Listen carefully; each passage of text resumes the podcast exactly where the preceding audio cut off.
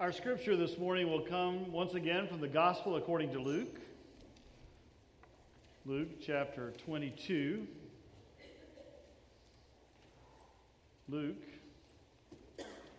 chapter twenty-two.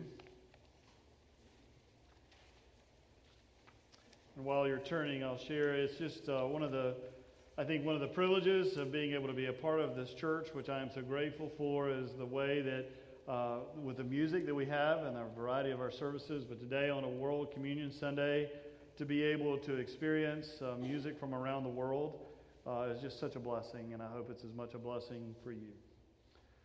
Luke chapter twenty-two, beginning of verse fourteen, where Luke writes, "When the hour came, he," meaning Jesus, "took his place at the table, and the apostles with him. He said to them, 'I have eagerly desired to eat this Passover with you before I suffer. For I tell you, I will not eat it again until it is fulfilled in the kingdom of God.' Then he took a cup, and after giving thanks, he said, 'Take this and divide it among yourselves. For I tell you that from now on I will not drink of the fruit of the vine until the kingdom of God comes.' Then he took a loaf of bread, and when he had given thanks, he broke it and gave it to them, saying, 'This is my body, which is given for you. Do this in remembrance of me.' And he did the same with the cup after supper, saying, 'This cup is poured out for you. It is the new covenant in my blood. But see, the one who betrays me is with me, and his hand is on the table. For the Son of Man is going as it, it has been determined, but woe to that one by whom he is betrayed.' Then they began to ask one another which one of them it could be who would do this." This is the word of God for the people of God. Thanks be to God. Let us pray. Almighty God, we give you thanks for your holy word and for the privilege of studying it together. And now as I stand before these, your people, I pray that this would be your message and not my own, through the name of Jesus Christ. Amen.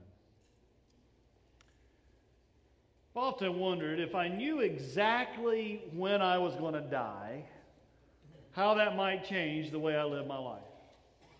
I mean, if I knew exactly, if I knew, for example, that, that I was going to live to be one hundred years old, that might change the way I live the remaining forty-seven years of my life.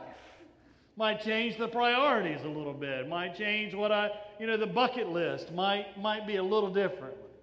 But if I knew that I was going to die next week, probably have a totally different list, total different set of priorities, different things that I want to do. I want to be with my family. I want to, I want to make sure that I get to say the right things, and I want to I want to make sure that I get to give all the hugs that I can possibly give and to share the love that I can possibly share. It would be different if I knew. I've often wondered if, if God said, "If you want to know, I'll tell you," if I really would want to know.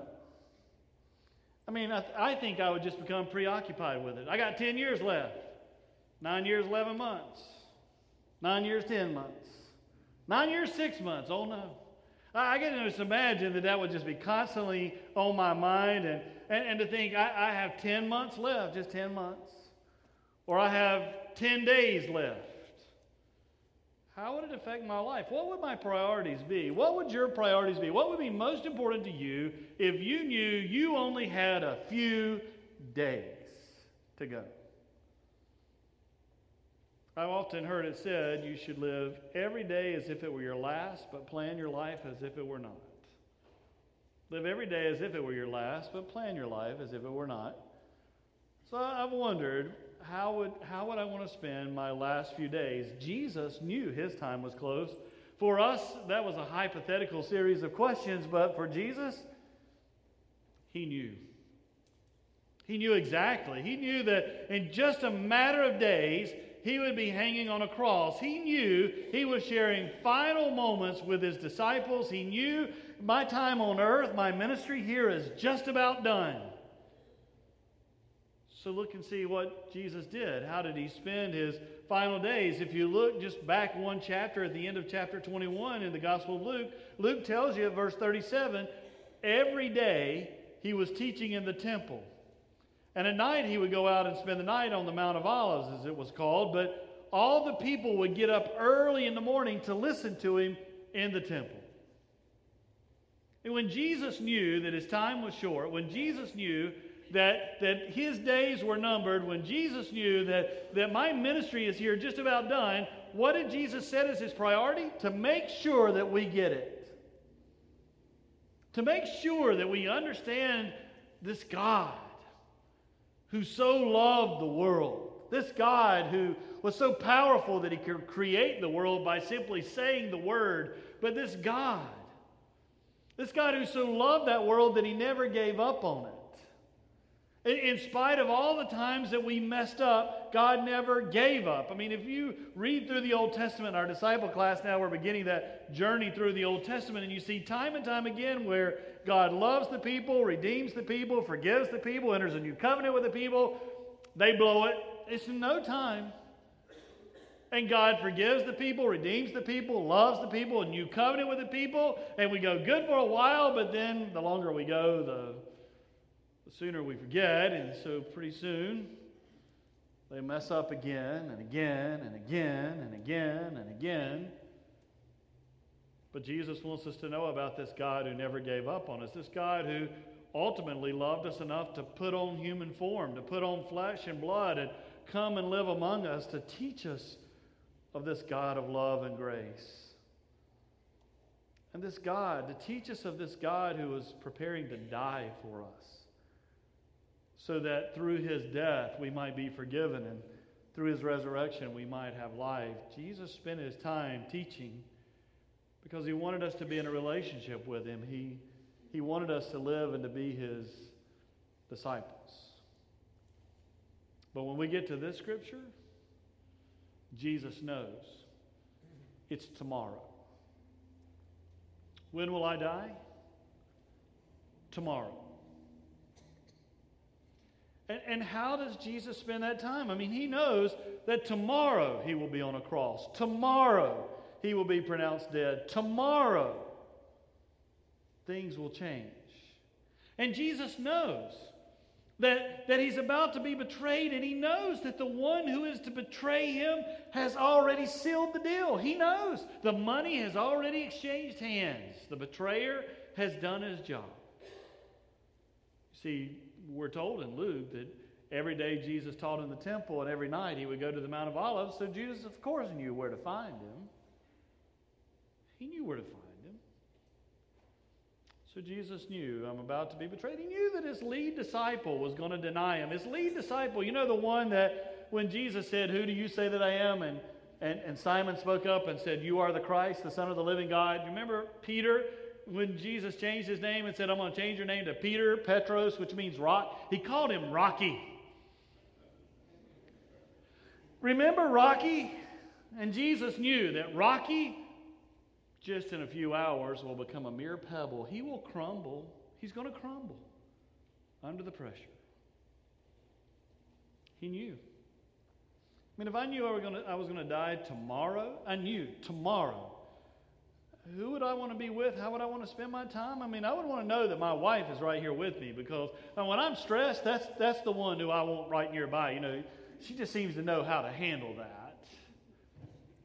I'd want my kids nearby. I, I'd want to be able to share my love with them. When I'm stressed, I want to be around my family. And Jesus' stress? Oh, you couldn't imagine much more. As a matter of fact, we're told that in just a few hours from now, Jesus will go to the Mount of Olives. He'll kneel down to pray in the Garden of Gethsemane, and he'll be in such agony that his sweat will become like drops of blood. And that's called hematidrosis, which is when you're, you're, you're so anguished. It's when your nerves are about at their end. It's when you just can't hardly seem to take it anymore, and the little capillaries under the skin actually begin to crack open, and, and the blood begins to seep through the skin. It becomes incredibly painful, sensitive to the touch, because Jesus' nerves are shot, because he knows. And he prays, God, if there's any other way, let this cup pass from me. Nevertheless, not my will, but thy will be done. He knows. He knows. So how did Jesus want to spend those final hours? I love Luke twenty-two, verse fifteen. Jesus said to them, I have eagerly desired to eat this Passover with you before I suffer. I know what's coming, and I have, man, I've been waiting for this. I've been, anti- I could not wait to be with you guys. I could not be- wait to be with you all. I couldn't wait to be able to spend some time with you. Eugene Peterson paraphrases the Bible. Now, the difference between a translation and a paraphrase is a translation is when you take the Hebrew from the Old Testament or the Greek from the New Testament and, and you translate it word for word into the English language, for example. But a paraphrase is when you, you take those scriptures and you kind of rework it into what's the idea, what's the thought. You kind of put it in your own words. And Eugene Peterson, a biblical scholar, puts it this way. He said, Jesus said to them, you have no idea how much I've looked forward to eating this Passover with you before I suffer. Imagine that. You have no idea how much I've looked forward to eating this Passover with you before I suffer. And what's amazing is that around this table with Jesus are his disciples. Around this table with Jesus are his friends. But around this table with Jesus is also the one who just betrayed him, set him up for betrayal. And Jesus knew it. Jesus knew. And Luke does something that's different than Matthew or Mark. So you kind of need to catch this. Luke makes sure that we understand that Judas was there throughout the Passover celebration and throughout the Lord's Supper. He was there. Luke tells us that it was after the Lord's Supper that Jesus named the betrayal. In other words, Luke wants us to understand, because Luke is concerned for the least, the last, the lost. Luke is concerned for those who are marginalized. Luke is concerned for those who are, who are the ones who really messed up, but he wants to be able to show you that no matter how bad you messed up, Jesus still loves you. So even though Jesus knew that Judas had messed up and was betraying him, had already changed the hands of the money, knew that the deal was there, Luke tells us that he was still at the table when Jesus shared the supper. And that's important, because in biblical times, if you ate with someone, it meant you're friends for life. If you ate with someone, it meant that you had a relationship. If you ate with someone, it means you accept them. And so even though Jesus knew that he was about to be betrayed by Judas, he says, I still want you at the table. I mean, he could have simply said, now before we eat this thing, one of y'all messed up. And I'm not eating till you're out of here. But Luke says that's not what happened. That even though Judas messed up, Jesus invited him to the table. Even though Judas was messing up, Jesus invited him to the table. And Peter, he knew Peter was going to deny him. Actually, just go down a couple verses to Luke twenty-two thirty-one. Jesus says, Simon, Simon, listen. Satan has desired to sift you like wheat.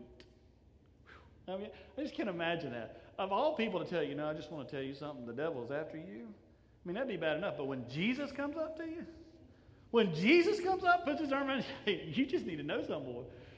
The devil is after you. He's demanded to sift you like wheat. I think I would just, I think I'd start sweating profusely. Oh my gosh, what are we going to do? But then Jesus said, but I have prayed for you. I have prayed for you that your own faith may not fail, and that you, when once you turn back, because you're going to crumble, will strengthen your brothers. And he said to him, Lord, I'm ready to go with you to prison and to death. And Jesus said, I tell you, Peter, the cock will not crow this day until you have denied three times that you even know me. Jesus knew. He knew. Simon is going to deny me three times. Still want to eat with you. I still invite you, even you, to the table. I have eagerly desired to eat this Passover with you before I suffer. And the Passover, that was the high holy day of the faith. I mean, it would be like us saying, I, I, I wanted to make sure that I celebrated Christmas with you. You know, one of those high sacred holy days in our faith. And, and the Passover was that high holy day where in the Jewish faith they remembered when the children of Egypt were held in captivity and in slavery in Egypt, and, and how God delivered the children of Israel out of slavery into the promised land. But, but how that was a miserable, long forty-year journey, and it wasn't an easy journey, but God heard them crying and delivered them and offer them salvation. That's what the Passover was all about. It was a, a holy day. The preparations were intense. You had to make sure the house was all purified and white linens laid out everywhere, and had to have the candles in place. I mean, it wasn't just something you go, let's get together and do the Passover. You had to plan this thing because, well, you had to have matzah, which was the unleavened bread, the flatbread. Why the flatbread? Well, it was a reminder. You see, everything about the Passover was a reminder. When you did the Passover, God said, I want you to do this every year. I want you to celebrate with your family. When your children ask, why are we doing this? You've got to be able to tell them, you can't forget that this is important. This is who you are. You need to remember this. So the flatbread, that was a reminder that when our ancestors were fleeing out of Egypt, they didn't have time to let the bread rise. I mean, they didn't have time to roll it out, let it let it rise up and be nice and fluffy. They were eating on the run. They were eating on the run. And so they rolled out the bread, but they had to cook it immediately because you didn't have time to sit around and rest. At the Passover, they would lie down on their their side and, and rest on their left elbows around the table in a reclined position, because it was a way of saying, our, you know, our ancestors had to run, but, but we can relax. So we ate the flatbread and the egg, which was a symbol of, of spring and rebirth. And, and then they had the bitter herbs. You know, the kind of herbs like horseradish that makes you, you just take a, a big bite of that by itself, how you, you kind of have to make that face, and no matter how hard you try not to, you just can't help it. You gotta you gotta kind of grimace just a little bit. A few nights, a few weeks ago, actually, we had a, a dinner with our family, extended family, and and one of my nieces was there with with her daughter, you know, a toddler now, and she was sitting there in the little high chair, and and somebody convinced her, why don't you give her a piece of the lemon? And so they did. And we watched as this little child, you know, took the lemon and put it in her mouth, and then she would just grimace and shiver all over, but yet hadn't quite got to the point of being able to go, so don't do that again. And so she'd put it back in her mouth and grimace and shiver all over, and everybody would laugh, and then she'd do it again and again. I mean, it became the entertainment of the evening. Well, the horseradish at the table, so you wouldn't forget, those were bitter times. Our ancestors had some bitter times. I mean, it would make you grimace. Stuff they went through would make you shiver all over. You're not to forget that. You're, you're never to forget that. When you do that, when you eat that bitter herb, remember that. And, and they had the harotha. And that was this mixture of walnuts and wine and cinnamon and apples. And it was all mixed up together because remember how when our ancestors were slaves, they had to make the bricks and the mortar for the Pharaoh so he could build up his kingdom. And so when we eat this, we're reminded of how our ancestors had to mix mortar on a regular basis. And it was never enough. It was never enough. When we eat this, we remember they, they went through some hard times.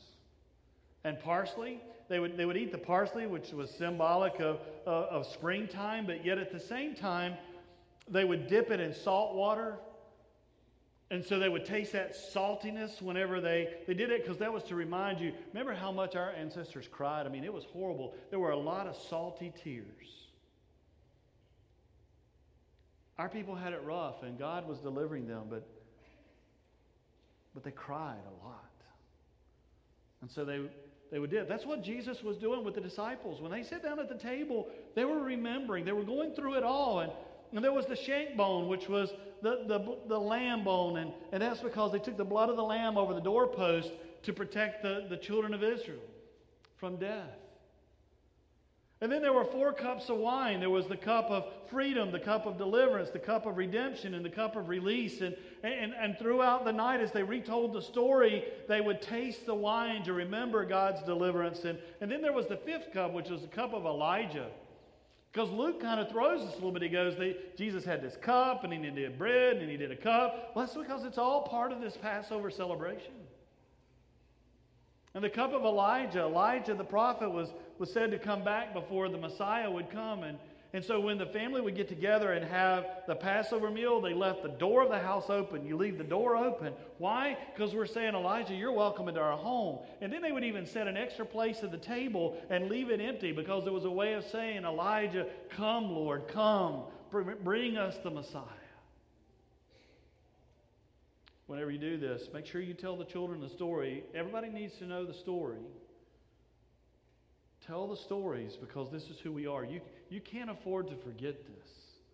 Whenever you do this, remember this. And then they sang hymns.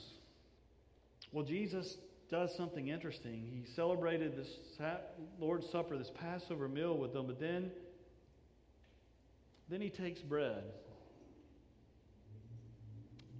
And he, he blesses it, and he breaks it, and he gives it to the disciples, and he goes, now, here's something else I want you to do. I want you to eat this. Take and eat, because this is my body. I'm about to die for you. I'm about to give my own body for you. So whenever you do this, because everything else we did talked about how God had delivered, God is delivering again. And when you eat this, you, you can't ever afford to forget it. Don't come up here and just grab a piece of bread. It's not just bread. This is my body, which is given for you. Whenever you do this, remember this. Remember, remember me. And after the supper, he took another cup. Now, this is the sixth cup. This is a this is a cup we haven't had in our liturgy before. But but Jesus says, now, I want you to take this. And he blesses it, and he, he gives it to the disciples, and he said, take and drink from this cup, every one of you, because this this is my blood. And this is given for you for the forgiveness of sins. This is the blood of the new covenant. Because God had a covenant before, and God delivered before, but God's about to deliver you in a way you can't even imagine. I'm about to give my blood for you, and this is the blood that can forgive your sins. This is what can wash away all your sins. So you take and drink this, and every time you do this, you remember me, because you can't afford to forget this. This is part of who we are. It's part of who we are. Today, we, the church, join together across the world. And once again, we come to this table because Jesus says, there is nothing that I'd rather do more than to, to be at this table with you right now. I've eagerly desired to be with you at the table. And now, across our world, and with the time differences now, remember, people have been coming to the table for a while today. But the body of Christ, different languages, different cultures, different denominations, different nations, all people who believe in Jesus Christ coming to the table today. For, for today, we get a glimpse. We get a glimpse of the kingdom of God. Because all of God's children are invited to God's table when God says, there's nothing I'd rather do than to be with you right now. And the beautiful thing is, is Christ our Lord invites to his table even us. Because some of us, we probably betrayed him in the past. But Jesus doesn't say, we're not coming to the table until you get out of here. He actually says, I really want you especially here for this. Because I still love you, and I'm dying for you too. And some of us may have denied him. And Jesus is not saying, we're not coming to this table until you get out of here. Actually, I know you've denied me. I know you're going to deny me again. But I'm dying even for you. And so there's nothing I'd rather do than to have dinner with you right now. In other words, he says, I've eagerly desired to eat this meal with you. And our response, but Lord, I'm not worthy. And he goes, I know. That's why it's called Amazing Grace. And your response, I'm humbled and I'm honored to kneel at your table. Because there's nothing that we would rather do, Jesus, than to share this meal with you.